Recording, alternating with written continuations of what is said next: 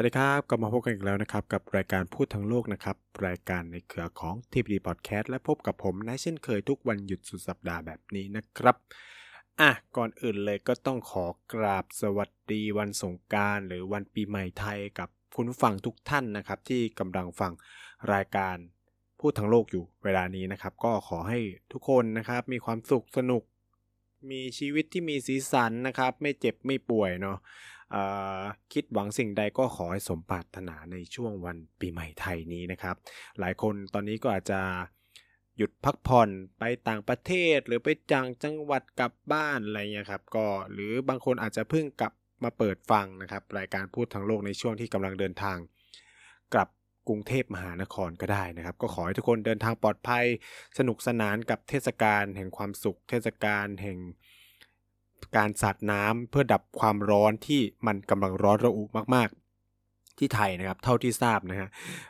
ถามจากพ่อแม่ผมนะครับเขาก็กลับต่างจังหวัดเหมือนกันนะก็บอกว่าโอ้โหร้อนมากต่างจังหวัดนี่แบบร้อนไม่ไหวเลยนะครับ 30กว่าองศากับ40 ใช่ไหมครับ คืออากาศเมืองไทยนี่มันร้อนจริง ๆ นะครับ ก็หวังว่าเทศกาลแห่งการสาดน้ำนี่ก็จะดับความร้อนในในใจ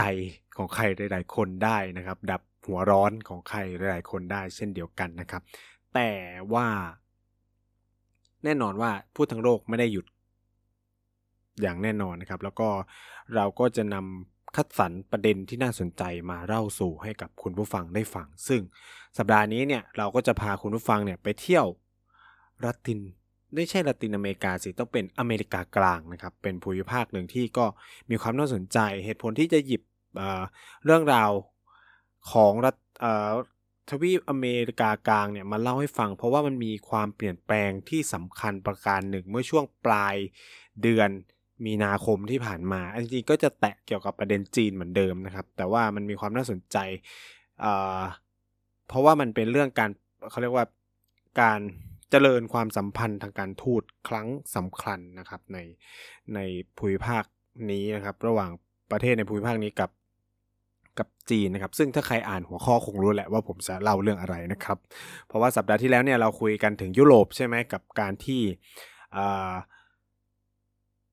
ฟินแลนด์เข้าร่วมเป็นส่วนหนึ่งของนาเนโตนะครับว่ามันมีความสำคัญยังไง แล้วก็จะมีส่วนยังไงต่อความมั่นคง ต่อมุมมอง โลกทัศน์ของรัสเซียนะครับ ต่อการเปลี่ยนแปลงดังกล่าว แต่ว่ารอบนี้เนี่ยเราจะไปที่อเมริกากลาง คือเหตุผลที่จะเล่าเรื่องนี้เพราะว่ามันเกิด ความเปลี่ยนแปลงขั้นสำคัญในเวทีระหว่างประเทศนะครับ นั่นก็คือการที่ประเทศอย่างฮอนดูรัสนะครับฮอนดูรัสเป็นประเทศหนึ่งในทวีปอเมริกากลางนะครับ ก็คือมันจะเป็นอเมริกากลางและหมู่เกาะแคริบเบียนนะครับ ได้ตัดสินใจนะครับ ตัดความสัมพันธ์ทางการทูตกับไต้หวันนะครับ หรือสาธารณรัฐจีนนะแล้วก็เลือกที่จะหันไปเจริญความสัมพันธ์ทำไมตีกับ สาธารณรัฐประชาชนจีน หรือจีนแผ่นดินใหญ่อ่านะครับ ซึ่งคนที่ฟังมาถึงตรงนี้ก็จะมีความงงงวยนิดนึงแต่ว่าเท้าความเพื่อทำความเข้าใจเล็ก ๆ น้อย ๆ ก่อนก็คือว่า นับตั้งแต่การสิ้นสุดเนาะของสงครามกลางเมืองนะในจีนนะครับในช่วงปี 1950เนาะซึ่งสถาปนาเอ่อต้องบอกว่าจริง ๆ แล้ว มัน 2,950 เนี่ยมันมันมันมันจบจริง ๆ แต่ว่าจริง ๆ แล้วเนี่ยเกิดการสถาปนาสาธารณประชาชนจีนตั้งแต่ปี1949 แล้วนะครับ สงครามกลางเมืองในจีน มีความชัดเจนแล้วเกิดการสถาปนาสาธารณประชาชนจีนในปี 1949 แล้วก็สหรัฐจีนเนี่ยก็ต้องย้ายดินแดนของตัวเองไปอยู่ที่ไต้หวันนะ ไปอยู่ในเกาะไต้หวันแล้วก็เป็นสหรัฐจีน ตอนนั้นเนี่ยในเวลานั้นเนี่ยโลกอย่างการให้การรับรองคำว่าจีนเนี่ยประเทศจีนเนี่ย คือสหรัฐจีนที่อยู่ที่ไต้หวัน ไม่ใช่สหรัฐประชาชนจีนที่อยู่ที่ปักกิ่งเนาะแต่ว่าเมื่อเวลาผันเปลี่ยนเวลาเปลี่ยนแปลงไปนะครับ มันก็เริ่มเกิดหลาย ๆ ประเทศนะครับ ที่เริ่มให้การรับรองสหรัฐประชาชนจีน โดยเฉพาะหลังปี 1978 ที่เติ้งเสี่ยวผิงขึ้นมามีอำนาจเนี่ยหลาย ๆ ประเทศก็เริ่มหันมายอมรับสหรัฐประชาชนจีนมากขึ้นนะครับ แล้วก็ให้การรับรองทางการทูตกับสหรัฐประชาชนจีนแล้วที่สำคัญเนี่ยมันมีจุดเปลี่ยนก็คือการที่สหรัฐประชาชนจีนได้ที่นั่งในสหประชาชาติทดแทนสาธารณจีนนะครับ โดยเฉพาะที่นั่งของสภาความมั่นคงแห่งสหประชาชาติ ซึ่งแต่ก่อนเนี่ยถือครองโดยสหรัฐจีนหรือไต้หวันนะครับ ก็เปลี่ยนมาเป็นจีนแผ่นดินใหญ่นะครับมามาเปลี่ยนแปลงแทนนะครับ ซึ่งไอ้ตรงเนี้ยมันมีความสำคัญตรงที่ว่า จีนทั้งสองจีนไม่ว่าจะเป็นสหรัฐประชาชนจีนหรือสหรัฐจีนเนี่ยเขาถือแนวคิดที่สำคัญประการหนึ่งก็คือจีนมีเพียงแค่จีนเดียว จีนมีเพียงแค่จีนเดียว หรือ One China Policy เนี่ยนโยบายจีนเดียวเนี่ย เอาจริงๆมันมีความถกเถียงกัน เพราะว่าไต้หวันมีปัญหาก่อนไต้หวันในเวลานี้ภายใต้พรรค DPP เนี่ยมันเขาไม่ได้ต้องการเป็น One China Policy พรรค DPP ต้องการเป็นเอกราชเนาะจะต่างจากกัวเมนตังเนี่ยที่ต้องการ กลับไปยึดจีนแผ่นใหญ่คืน คือจีนมีจีนเดียวก็คือจีน Republic of China นะครับเอออันนี้กัวเมนตังเขาก็เป็นนโยบายแบบนี้ก็ต้องทำความเข้าใจแบบนี้ก่อนนะครับ แต่มันกลายเป็นรากฐานสำคัญ เพราะว่ากว่าที่ไต้หวันจะมีเลือกตั้งเนี่ยก็ปกครองโดยรัฐบาลทหารมาอย่างยาวนานเลยนะครับ จนกระทั่งปี 1990 นู่นน่ะ ถึงจะเริ่มมีประชาธิปไตยเบ่งบานอย่างเป็นทางการจริงๆ โดยชัยชนะของหลีเติ้งหุยเอยบาบรานะครับ ไปฟังในเทปเกี่ยวกับไต้หวันจีนที่ผมเคยเล่าไปก่อนหน้านี้ได้ แต่ว่าพูดง่ายก็คือ ปัญหาสำคัญก็คือรากฐานทางประวัติศาสตร์ที่มันมีเรื่องนโยบายจีนเดียว แล้วก็ข้อตกลงสนธิสัญญาระหว่างจีนแผ่นดินใหญ่กับจีนไต้หวันเนี่ยหรือจีนไทเปในปี 1992เนี่ยก็มีส่วนอย่างมาก ที่ทำให้ ทั้งสองฝ่ายยอมรับในหลักการ One China Principle เนี่ยก็คือหลักการจีนเดียวยขึ้นมานะครับก็คือแต่ว่ามองไม่เหมือนกันนะหลักถือว่ามีจีนเดียวเหมือนกัน แต่จีนแผ่นดินใหญ่มองว่าไต้หวันเป็นส่วนหนึ่งของจีนแผ่นดินใหญ่ภายใต้การนำของพรรคคอมมิวนิสต์ส่วนจีนเดียวในความหมายของไทเปเนี่ยก็คือว่า จีนเดียวก็คือจีนแผ่นดินใหญ่เป็นส่วนหนึ่งของ จีนไทเป หรือสาธารณจีนอะฉะนั้นมันมีปัญหากันอยู่ตรงนี้ สิ่งที่ตามมาก็คือว่า ฉะนั้นถ้าประเทศบนโลกเนี่ยจะมีความสัมพันธ์ทางการทูตกับจีน กับประเทศจีน ก็ต้องเลือกเอาเลือกเอาว่า จะมีความสัมพันธ์ทางการทูตกับสาธารณรัฐประชาชนจีน จีนแผ่นดินใหญ่คือจีนปักกิ่ง หรือ สาธารณรัฐจีน จีนไทเป หรือจีนไทเป หรือไต้หวัน คุณต้องเลือกนะครับว่าจะมีความสัมพันธ์กับจีนไหน และมีได้แค่จีนเดียวในทางการทูตเนาะในทางการทูตก็คือแบบมีแบบสาสถานเอกอัครราชทูตอะไรเงี้ยเออหรือมีความสัมพันธ์ทางการทูตที่เป็นทางการคุณเลือกได้แค่อันเดียวนะแน่นอนไทยและหลาย ๆ ประเทศเลือกเป็น อ่า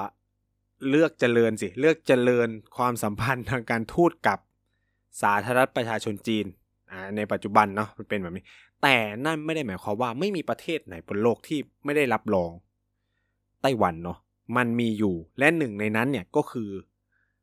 ฮอนดูรัสฮอนดูรัสมีความสัมพันธ์ทางการทูต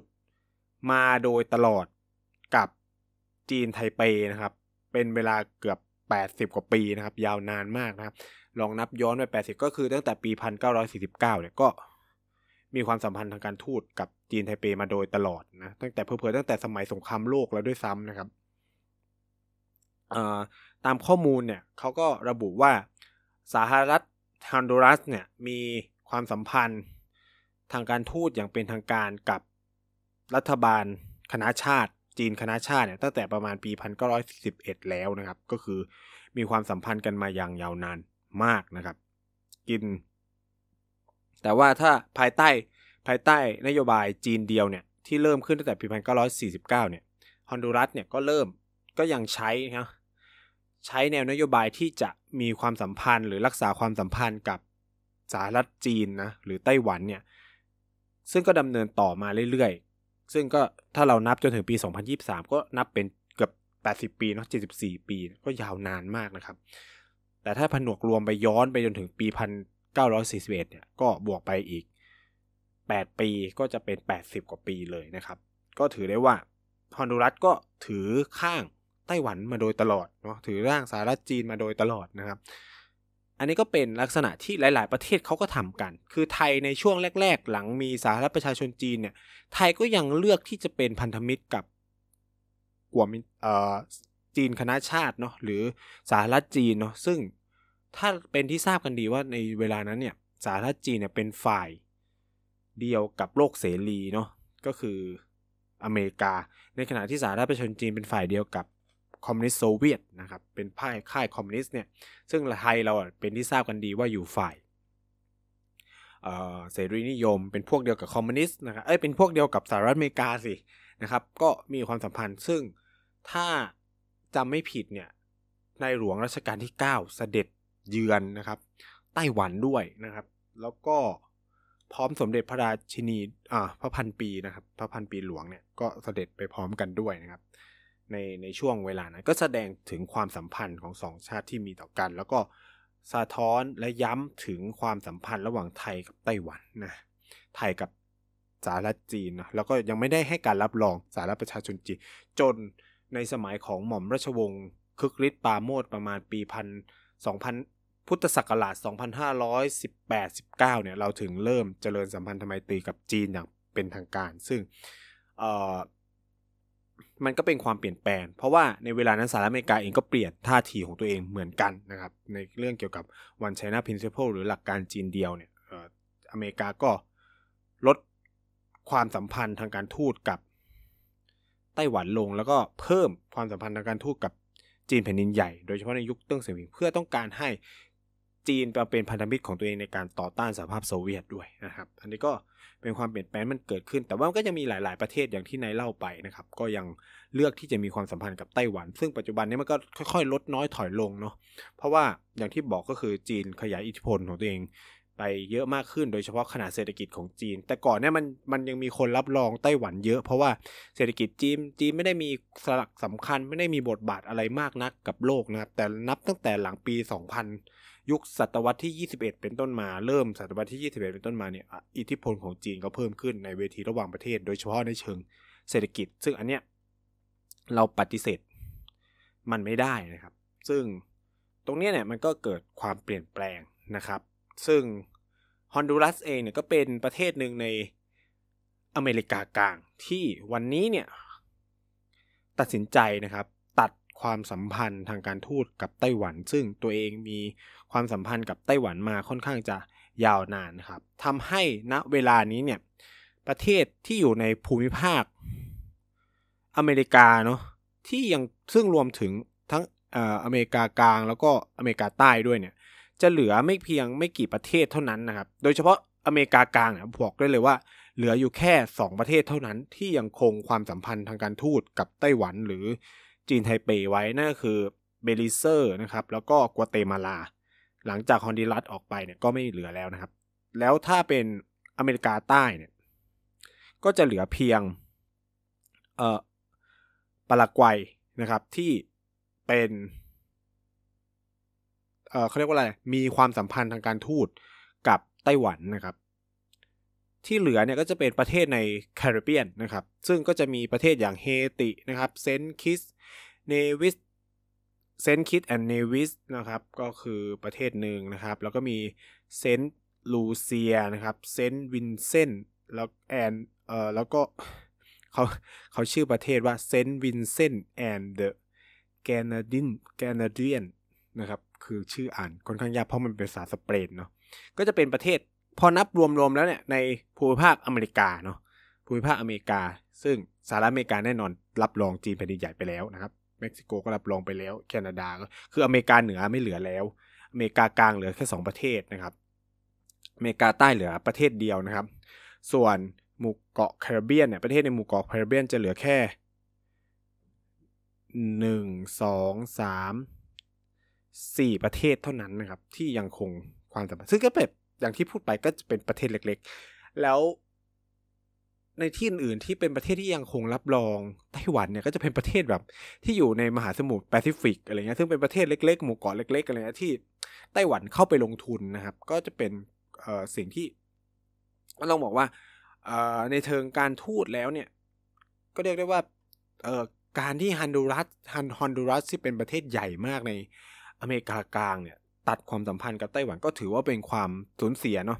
ของไต้หวันในเชิงการเมืองระหว่างประเทศนะอันนี้เราอธิบายผลกระทบที่มันเกิดขึ้นเลย อันนี้เฉพาะหน้าเลยก็คือไต้หวันสูญเสียพันธมิตรของตัวเองไปนะครับ ให้กับจีนแผ่นดินใหญ่ ซึ่งวันนี้เนี่ยนโยบายของจีนแผ่นดินใหญ่ต้องการขยายอิทธิพล แล้วก็ลดบทบาทลด ต้องการไม่ให้มีประเทศใดประเทศหนึ่งเลย รับรองไต้หวันไต้หวันเป็นประเทศนะครับ อธิบายแบบนี้ก่อนว่า แม้ว่าประเทศเหล่านี้จะตัดความสัมพันธ์ทางการทูตคือ ไม่มีสถานเอกอัครราชทูตกับไต้หวันนะครับ แต่ว่าหลาย ๆ ประเทศนะครับ ก็ยังคงมีความสัมพันธ์แบบไม่เป็นทางการกับไต้หวันนะครับ ยกตัวอย่างไทยเนี่ยก็จะมีความสัมพันธ์อย่างไม่เป็นทางการกับไต้หวันอยู่ โดยเราจะใช้คำว่าสำนักงานเศรษฐกิจการค้าหรืออะไรก็ว่ากันไป คือมันก็จะแบบไปมองในเชิงความสัมพันธ์แต่จริงๆ แล้วเนี่ยสถานะของสำนักงานเศรษฐกิจการค้าไทยในไทเปเนี่ยมีสถานะเทียบพอๆกับกงสุลเลยนะครับ ก็ถือว่าเป็นอันหนึ่งนะที่ที่ซึ่งทำงานด้านกงสุลให้กับคนไทยใน ไต้หวันด้วยด้วยซ้ำนะครับ ก็ก็คือมีสถานะแบบนั้น แต่ว่าไม่ถึงกับเป็นสถานเอกอัครราชทูตอ่าก็ต้องอธิบายแบบนี้ก่อน ก็คือสถานมันด้อยน้อยลงมานิดหนึ่งอ่ามันไม่ได้เท่าเทียมกันเนาะซึ่งไทยเราสามารถตอบกับจีนได้ว่า เอา้า เราก็มีกงสุลประจำไต้หวันไง เพื่อก็เหมือนไม่ต่างจากที่เรามีกงสุลในเฉิงตูในเซี่ยเหมือนในกวางโจหรือใน มณฑลอื่นๆของจีน เราก็จะให้คำตอบแบบนี้ได้นะครับฉะนั้นเนี่ยลักษณะแบบนี้ก็เกิดขึ้นกับทุก ๆ ประเทศที่มีความสัมพันธ์กับจีนแผ่นดินใหญ่ แล้วก็ยังคงรักษาความสัมพันธ์อย่างไม่เป็นทางการกับรัฐบาลไทเปไว้นะครับ ซึ่งอยู่ที่ว่าแต่ละประเทศจะตั้งชื่อว่าอะไร ซึ่งก่อนหน้านี้มันมีปัญหาประเด็นหนึ่งเกี่ยวกับประเทศสักประเทศในยุโรปเนี่ยพยายามจะเปลี่ยนชื่อนะครับ หรือให้ไต้หวัน ปลี่ยนชื่อของตัวเองเป็น Office of ไต้หวันหรืออะไรอย่างที่ไม่มีคำว่าการค้าแล้วในในประเทศของตัวเอง ซึ่งตอนนั้นจีนก็โกรธมากกับประเทศนั้นนะครับ แต่ก็ไม่รู้ว่าตอนเนี้ยมันเรื่องราวมันเป็นยังไงต่อไปเนาะแต่ว่าวันนี้เนี่ยเมื่อเมื่อเมื่อปลายเดือน มีนาคมที่ผ่านมาเนี่ยถ้าเรานับกันอย่างเป็นทางการเนี่ยก็ต้องบอกว่าฮอนดูรัสเนี่ยตัด ความสัมพันธ์ทางการทูตกับไต้หวันอย่างเป็นทางการในวันที่ 26 มีนาคมนะครับ และสถาปนาความสัมพันธ์ทางการทูตกับสาธารณรัฐประชาชนจีนอย่างเป็นทางการในวันที่ 26 มีนาคมเหมือนกันนะครับ ซึ่ง ซึ่งนี่ก็เป็น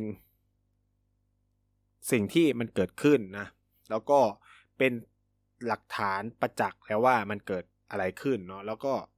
ถามว่ามันเป็นอะไรที่ใหม่ไหมคำตอบคือมันไม่ได้ใหม่ขนาดนั้น เพราะว่าในช่วงที่ประธานาธิบดีคนปัจจุบันของฮันดูรัสเนี่ยหาเสียงเลือกตั้งเนาะหาเสียงเลือกตั้งนะครับเขาได้เริ่มเปรยๆมาบ้างแล้วว่าอาจจะผลักดันนะครับ โดยเฉพาะคือฮอนดูรัสเพิ่งมีเลือกตั้งในปี 2021 เนี่ยแคมเปญหนึ่งเนี่ยหรือการรณรงค์หาเสียงเลือกตั้งหนึ่งของประธานาธิบดีคนปัจจุบันเนี่ยซึ่งก็คือซิโอมาล่าคาสโตรเนี่ย ก็คือเป็นอาณาธิบดีคนปัจจุบันของของของฮอนดูรัสนะครับ ก็คือแอบเปรยๆมาว่ามีความเป็นไปเธอเธอสื่อออกมาเป็นนัยยะว่าอาจจะตัดความสัมพันธ์ทางการทูตกับไต้หวันหรือสหรัฐจีน และจะเริ่มความสัมพันธ์กับสหรัฐประชาชนจีนนะเพราะว่ามองแล้วว่าการมีความสัมพันธ์กับจีนแผ่นดินใหญ่เนี่ยมันเพิ่มโอกาสทางเศรษฐกิจให้มากกว่า แต่อย่างไรก็ตามเนี่ยเรื่องนี้มันก็ถูกดีเลย์มานะครับหรือไม่ก็การส่งสัญญาณเนี่ยก็เพื่อเรียกร้องอะไรบางอย่างจากไต้หวันนะครับว่าเออเนี่ยฉันก็มีจีนแผ่นดินใหญ่รออยู่นะเฟ้ยอะไรประมาณนี้ ไม่ได้ไม่ได้ว่าจะมีแค่เอ่อไต้หวันนะครับ หรืออะไรอย่างนี้นะครับ ซึ่งสิ่งที่มันเป็นสัญญาณสำคัญนะที่มันเริ่มเล็งเห็นว่าฮอนดูรัสเนี่ย เริ่มตีตัวออกห่างจากไต้หวันเนี่ยแล้วก็สร้างความวิตกกังวลให้กับไต้หวันจริง ๆ เนี่ยเกิดขึ้นเมื่อช่วงต้นปี 2023 ที่ผ่านมานี่เองนะครับช่วงเดือนมกราที่ผ่านมาเนี่ยวันที่ 1 มกราก็คือว่ามันมีความเปลี่ยนแปลงในภูมิภาคละตินอเมริกาหนึ่งครั้งหนึ่ง ซึ่งผมเล่าไปแล้วนั่นคือ การที่อดีตประธานาธิบดีลูลาเนี่ย ขึ้นมาเปกลับมาเป็นประธานาธิบดีของบราซิล ซึ่งประธานาธิบดีลูลาเนี่ยเป็นซ้ายใช่ไหมกลับมาเป็นประธานาธิบดีนะครับ แล้วเขาก็มีการจัดพิธีรับตำแหน่งใช่ไหมครับ ซึ่งหนึ่งในคนที่ไปร่วมงานในครั้งนั้นก็คือ รัฐมนตรีช่วยว่าการกระทรวงการต่างประเทศที่ชื่อว่าเซียเฟิงนะครับ ก็ไปในร่วมพิธีนั้น ซึ่งปรากฏว่ามันมีการพูดคุยกันระหว่าง รัฐมนตรีช่วยว่าการกระทรวงต่างประเทศจีนแผ่นดินใหญ่เนาะจีนแผ่นดินใหญ่ย้ำจีนแผ่นดินกับรัฐมนตรีกระทรวงต่างประเทศของฮอนดูรัสในเวลานั้น ซึ่งไอภาพที่มันออกมาเนี่ยก็สร้างความวิตกความกังวลมาก ๆ ให้กับไต้หวันว่า เฮ้ย ตอนเนี้ยจีนแผ่นดินใหญ่เนี่ยกำลังพยายามที่จะตะล่อมเนาะตะล่อมหรือพยายามจะชักจูงโน้มน้าวให้ฮอนดูรัส เปลี่ยนมายอมรับสหรัฐประชาชนจีนหรือเปล่านะครับ ซึ่งสุดท้ายและท้ายที่สุดแล้วเนี่ย ในวันที่ 14 ประมาณวันที่ 14 มีนาคมที่ผ่านมานะครับ เดือนที่แล้วนะครับ ก็มีการออกมายืนยันจากประธานาธิบดีซิโอมาลาคาสโตรว่า ตอนนี้ฮอนดูรัสกำลังอยู่ในกระบวนการที่จะเปิดความสัมพันธ์ทางการทูตอย่างเป็นทางการกับ สาธารณประชาชนจีนนะครับ อันนี้ก็เป็นที่ชัดเจนแล้ว จนกระทั่งมามีการตัดความสัมพันธ์กันอย่างเป็นรูปธรรมเนี่ยก็วันที่ 26 มีนาคมที่ผ่านมา ซึ่งก็ใช้เวลาถึง 12 วันนะครับอะอันนี้ก็เป็นสิ่งที่มันเกิดขึ้นตามข้อเท็จจริงที่ที่มันมันเป็นมานะครับ ซึ่งแน่นอนครับก็คือว่าสำหรับจีนเนี่ยรัฐมนตรีต่างประเทศจีนก็พูดขึ้นมาว่า การกระทำของก็คือ รัฐบาลจีนยินดีนะครับกับการประกาศออกมาของฮอนดูรัสนะครับ เกี่ยวกับท่าทีนี้แล้วก็ยินดีที่ฮอนดูรัสยังคงยืนยันในหลักการจีนเดียวนะครับ ซึ่งจีนเนี่ยก็หวังเป็นอย่างยิ่งว่าในอนาคตก็จะมีการพัฒนาความสัมพันธ์ ความร่วมมือ ระหว่างจีนกับฮอนดูรัส และก็ประเทศอื่นๆ มากขึ้นเรื่อยๆนะครับแน่นอนก็คือส่งสัญญาณ ส่งสัญญาณไปยังประเทศอื่นที่ยัง เขาเรียกว่าให้การรับรองนะครับ สหรัฐจีนหรือไต้หวันอยู่นะครับ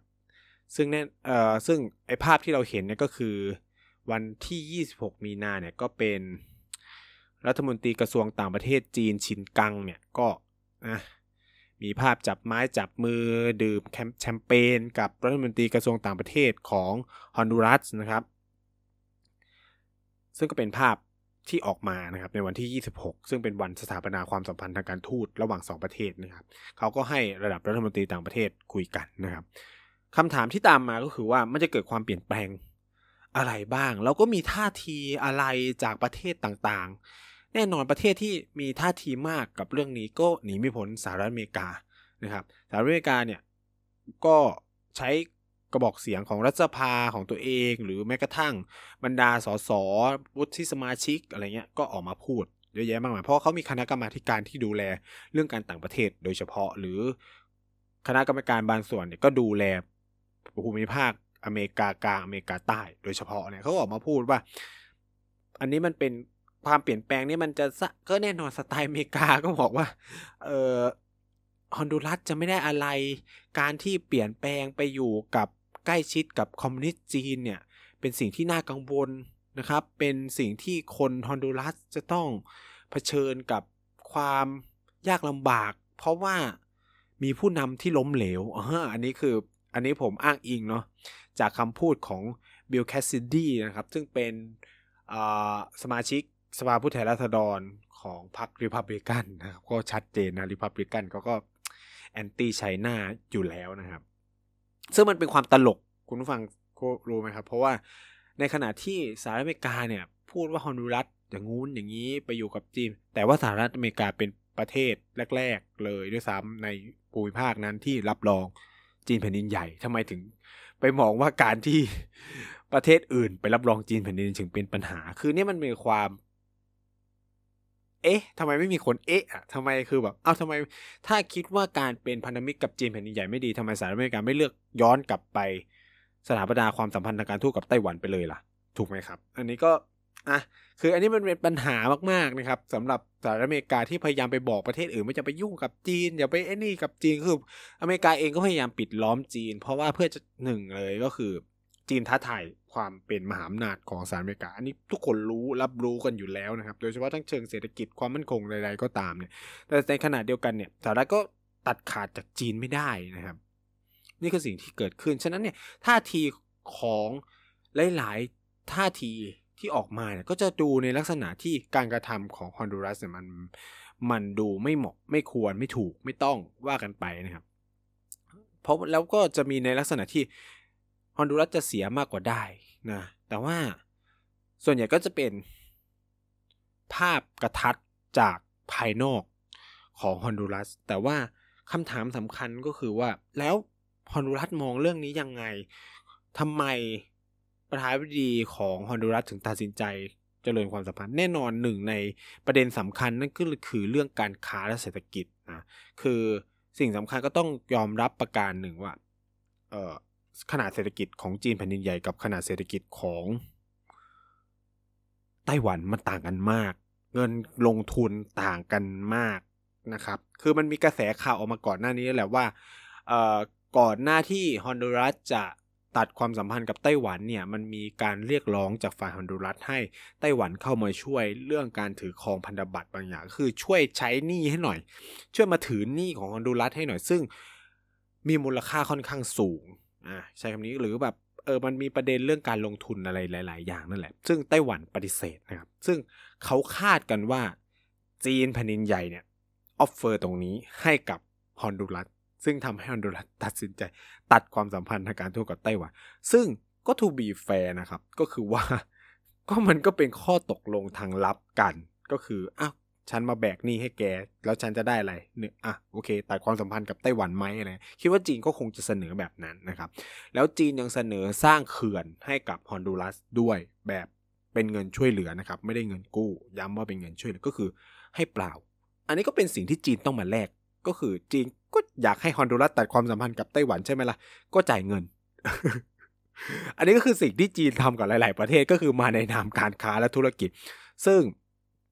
แน่นอนว่ามันก็ win-win situation นะทั้งสองฝ่ายก็มีได้มีเสียนะครับ แล้วอาคิดในมองเกินนะครับ ก็คือว่าถ้าเราตัดความสัมพันธ์กับไต้หวันเนี่ยไม่ได้หมายความว่า การลงทุนทางธุรกิจจากไต้หวันจะไม่กลับจะไม่มาที่ประเทศเราเลย เก็ตไหม แต่ว่าถ้าเราจะไม่ได้ตัดความสัมพันธ์กับไต้หวันน่ะธุรกิจของจีนจะไม่มาลงทุนในประเทศของคุณแน่ๆ เพราะมันมีความต่างกัน ระหว่างจีนแผ่นดินใหญ่กับจีนไต้หวันนะครับคุณผู้ฟัง คือ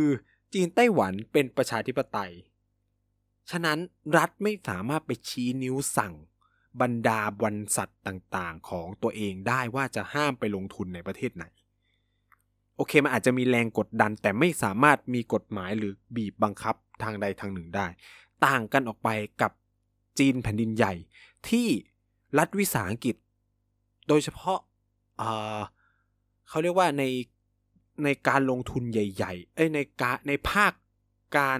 ในภาคธุรกิจที่สำคัญ เช่น โทรคมนาคม พลังงานเอ่ยอะไรเงี้ย การก่อสร้างโครงสร้างพื้นฐานรถไฟความเร็วสูง หรืออะไรการธนาคารเนี่ยมันถูกดูแลโดยรัฐวิสาหกิจ ซึ่งรัฐชีนิ้วแม้กระทั่งบริษัท ไม่ว่าจะหัวเว่ยเลย ก็เป็นที่ทราบกันดีว่ามีสายสัมพันธ์กับพรรคคอมมิวนิสต์ทั้งสิน้น ฉะนั้น รัฐบาลจีนแผ่นดินใหญ่ชี้นิ้วสั่งบรรดาบริษัทต่าง ๆ ว่าไปลงทุนที่ไหนหรือไม่ไปลงทุนที่ไหนได้ ฉะนั้นเนี่ยผมคิดว่านี่มันเป็นอีกหนึ่งปัจจัยที่ทำไมฮอนดูรัสเลือกที่จะตัดความสัมพันธ์กับไต้หวันเหมือนเหมือนกับหลาย ๆ ประเทศก็คือว่ามันมีความต่างตรงนี้ ก็คือว่าหนึ่งจีนเงินหนา อ่าอันนี้ก็พูดตรงๆสองคือ จีนสั่งบรรดาบริษัทเข้าไปลงทุนในประเทศต่างๆ ได้ จีนแผ่นดินใหญ่เนาะต่างจากไต้หวัน ฉะนั้นถึงแม้จะแตัดความสัมพันธ์กับไต้หวัน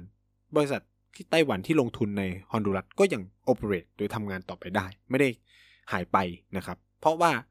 มันแค่เปลี่ยนจากสถานะความเป็นประเทศมาเป็นส่วนหนึ่งของประเทศจีนแค่นั้นเองนะครับ ตรงนี้ก็คือมันก็จะมีประเด็นแค่ในเชิงเอกสารแค่นั้นแหละ ฉะนั้นเนี่ยประเด็นหลักๆ ที่ฮอนดูรัสมองกับเรื่องความสัมพันธ์ทางการทูตกับ จีนแผ่นดินใหญ่ก็หนีไม่พ้นผลประโยชน์ทางด้านการค้าและธุรกิจนะครับ ซึ่งเอาจริงๆเนี่ยอาจจะเน้นไปที่เรื่องการลงทุนด้วยซ้ำเพราะว่าในภาคการค้าเนี่ยก็ต้องบอกว่าฮอนดูรัสและหลาย ๆ ประเทศในอเมริกากลางเนี่ยก็มีการค้าขายกับจีนแผ่นดินใหญ่มานานแล้ว แต่ก็อยู่ในลักษณะการเสียดุลเนาะคือไม่ไม่สามารถส่งผลิตภัณฑ์หลาย ๆ อย่างไปขายที่จีนได้ แล้วก็อีกเรื่องสำคัญก็คือว่ามันไกล โลจิสติกมันสูงอะไรเงี้ย ฉะนั้นมันมีประเด็นเรื่องนี้ ฉะนั้น นักวิเคราะห์บางส่วนจึงมองว่าไอ้ไอสิ่งที่ฮอนดูรัสคาดหวังกับเรื่องการขยายตัวทางการค้าหรือมันอาจจะเป็นภาพเพ้อฝัน หรือมันอาจจะไม่เกิดขึ้นจริง เหมือนกับหลาย ๆ ประเทศที่เปลี่ยนเนาะเปลี่ยนความสัมพันธ์กับ จากไต้หวันไปสู่จีนแผ่นดินใหญ่ ก่อนหน้านี้ไม่ว่าจะเป็นประเทศอย่างปานามาเอยเอลซัลวาดอร์เอยคอสตาริกาหรือโดมินิกันเอยเนี่ยและตลอดในช่วง 16 ปีที่ผ่านมาประเทศเหล่านี้ก็เปลี่ยนความก็คือเขาเรียกว่าตัดความสัมพันธ์กับไต้หวัน แล้วก็ไปเจริญความสัมพันธ์กับจีนเนี่ยก็ไม่ได้พบว่ามันมีการขยายตัวทางการค้ามากเท่าไหร่นัก แต่ว่าเอาจริงๆนะครับ ก็มีข้อมูลเยอะว่ามันมีการขยายตัวของการลงทุนจากจีนเข้ามาในประเทศเหล่านี้เพิ่มขึ้นอย่างมากนะครับ ซึ่งตรงเนี้ย เป็นสิ่งที่สำคัญ และข้อกังวลที่หลายส่วนมองเหมือนเหมือนกัน แล้วก็เป็นสิ่งที่เรียกได้ว่ามันเป็นมันเป็นทั้งข้อได้เปรียบของจีน แล้วก็มันเป็นข้อได้เปรียบของจีน แต่มันเป็นข้อกังวลของประเทศอื่นก็คือ ความที่จีนไม่แคร์ไม่แคร์ว่าเงินที่ให้กู้ไป รัฐบาลประเทศเหล่านั้นจะไปทำอะไร จะไปโกง จะไปคอร์รัปชันจะไปลงทุนอะไรที่ไร้สาระ แล้วจีนไม่ได้เป็นลูกอีช่างแนะนำไม่ชอบแนะนำไม่อะไรเลย คุณจัดการตัวเองคุณมีแผนอะไรเสนอมา ฉันก็มีเงินก็ให้ไปช่วยไป ซึ่งมันมันทำให้เกิดความกังวลกับประเทศอื่นๆหนึ่งก็คือว่า การที่จีนไม่แคร์อะไรเนี่ยมันมันส่งผลให้บางทีเงินของจีนมันนำไปสู่การเอ่อละเมิดสิทธิมนุษยชนใช่ไหมเงินของจีนมันนำไปสู่การทุจริตคอร์รัปชันเงินของจีนมันนำไปสู่การพัฒนาการเมืองสู่การเป็นอำนาจนิยมในประเทศเหล่านั้น นะครับ แล้วมันก็เงินของจีนทำนำไปสู่การสั่นคลอนของระบอบประชาธิปไตย สิทธิมนุษยชน มนุษยธรรม บลาบลาว่ากันไปนะครับ ซึ่ง ตรงนี้จีนไม่แคร์ซึ่งประเทศอื่นเป็นกังวลถูกไหมครับ ประเทศที่เป็นกังวลก็เป็นพวกสหรัฐอเมริกาบรรดาชาติยุโรปที่เขาก็ถือเสาหลักความเป็นประชาธิปไตยสิทธิมนุษยชนเป็นหลักอยู่แล้ว ซึ่ง อันนี้ก็ to be fair กับจีน อันนี้คือผมไม่ได้พูดเพื่อปกป้องจีนนะ คือผมก็จะบอกว่า แล้วทำไมจีนต้องไปแคร์สิ่งเหล่านั้นหนึ่งก็คือจีนไม่ได้เป็นประชาธิปไตยอยู่แล้วสองคือ จีนก็ไม่ได้แคร์เรื่องสิทธิมนุษยชนอยู่แล้ว เพราะในประเทศตัวเอง ก็มีการละเมิดสิทธิมนุษยชนในประเทศตัวเองก็ไม่มีประชาธิปไตย ฉะนั้น การลงทุนของจีนมันก็เป็นสไตล์แบบของจีนก็คือ ฉันต้องการแค่ผลประโยชน์ ไม่ว่าจะเป็นรูปตัวเงิน หรือในรูปแบบอื่น ๆ ที่ไม่เป็นตัวเงินที่มันจะนำไปสู่ผลประโยชน์ ความเป็นหน้าเป็นตาของจีนได้นะครับ นี่คือการลงทุนแบบจีนมากๆนะก็คือ ลงเงินไปเท่านี้จะได้เงินกลับมาเท่าไหร่ ไม่ได้ไปมองว่า ลงเงินไปเท่านี้มันจะสร้างปัญหาเรื่องประชาธิปไตยไหมคุณต้องมีกู๊ดก็ว่าแนนคุณต้องมีนู่น จีนไม่ได้แคร์ตรงนี้ รู้แค่ว่ามึงต้องคืนเงินกู ในเมื่อเวลาการชำระหนี้มาถึง อะไรประมาณนี้ นั่นก็เป็นลักษณะแบบนี้ซึ่งมันทำให้การเข้าไปของเงินทุนจีนมันง่ายในหลายประเทศทั่วโลก ที่อึดอัดกับการที่ World Bank เอยธนาคารโลกเอย IMF เอยกองทุนการเงินระหว่างประเทศเนี่ย เข้ามาจู้จี้จุกจิตต้องปรับโครงสร้างนู่นนี่นั่น ซึ่งบางทีมันก็ไม่ได้เข้ากับสังคม ของประเทศเหล่านั้น หรือบางทีเนี่ยประเทศเหล่านั้นมันมีความเป็นเผด็จการ แล้วจะให้ฉันไปเป็นประชาธิปไตยอะผู้นำก็ไม่อยากเสียอำนาจ แล้วทำไมต้องไปเอาเงินตรงนั้นก็อะจีนยื่นเงินตรงนี้มาอะเนี่ยอันนี้ก็เป็นคือถ้าเราโปรเสรีนิยมประชาธิปไตยก็จะต้องบอกโอ้โหอันนี้ทีนจีนมันมีปัญหามาก มันทำให้ระบบประชาธิปไตยไม่เติบโต มันทำให้เกิดการกดขี่นู่นนี่นั่นนะครับ ซึ่งอันนี้ก็เป็นมุมมองของฝ่ายเสรีนิยมประชาธิปไตยอยู่แล้วนะซึ่งอันเนี้ย มันก็เป็นความกังวลเดียวกัน กับกับการที่ฮันดูรัสฮอนดูรัสเนี่ยหันไปหาจีนนะครับ ซึ่งก็เกิดขึ้นมี reaction เยอะแยะมากมายนะครับ แต่แน่นอนสิ่งเหล่านี้มันมีความสัมพันธ์กับจีนมาก ๆ เพราะว่าฮอนดูรัสอยู่ในอเมริกากลางก็เป็นหลังบ้านของสหรัฐอเมริกา การที่จีนขยายอิทธิพลเข้าไปในประเทศเหล่านี้ได้มากขึ้นเนี่ยมันในทางหนึ่งก็คือจีนมีพันธมิตรมากขึ้น โดยเฉพาะในเวทีระหว่างประเทศ วันใดวันหนึ่งเราอาจจะเห็นฮันดูรัส โบสสนับสนุนจีนก็ได้ใช่ไหมครับ สิ่งเหล่านี้มันก็เป็นที่ทางที่สำคัญเนาะและแน่นอนคนที่เสียก็คือไต้หวันอย่างหลีกเลี่ยงไม่ได้ อันนี้ก็เป็นภาพกระทัด แล้วก็การที่จีนขยายอิทธิพลเข้าไปอยู่ในภูมิภาคอเมริกามากขึ้นเนี่ยก็ท้าทายสหรัฐอเมริกานะครับ ซึ่งอย่างที่เคยอธิบายไปบางส่วนแล้วว่า จีนมักจะนำความสัมพันธ์ด้วยเศรษฐกิจก่อน การเมืองตามไปทีหลังนะครับ ซึ่งอันเนี้ยก็เป็นลักษณะที่จีนทำมาโดยตลอดนะครับ และมันก็เป็นความกังวลกับบรรดามหาอำนาจโดยเฉพาะสหรัฐอเมริกานะครับก็ต่อการขยายอิทธิพลเหล่านี้ ซึ่งก็ต้องมาติดตามกันดูต่อไปว่า ประเทศอื่นในภูมิภาคอเมริกาจะตัดความสัมพันธ์กับไต้หวันเพิ่มเติมอีกไหมนะครับ ซึ่ง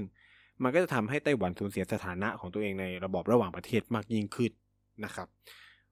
และนี่ก็คือเรื่องราว ในภูความสัมพันธ์ระหว่างอเมริกากลางกับ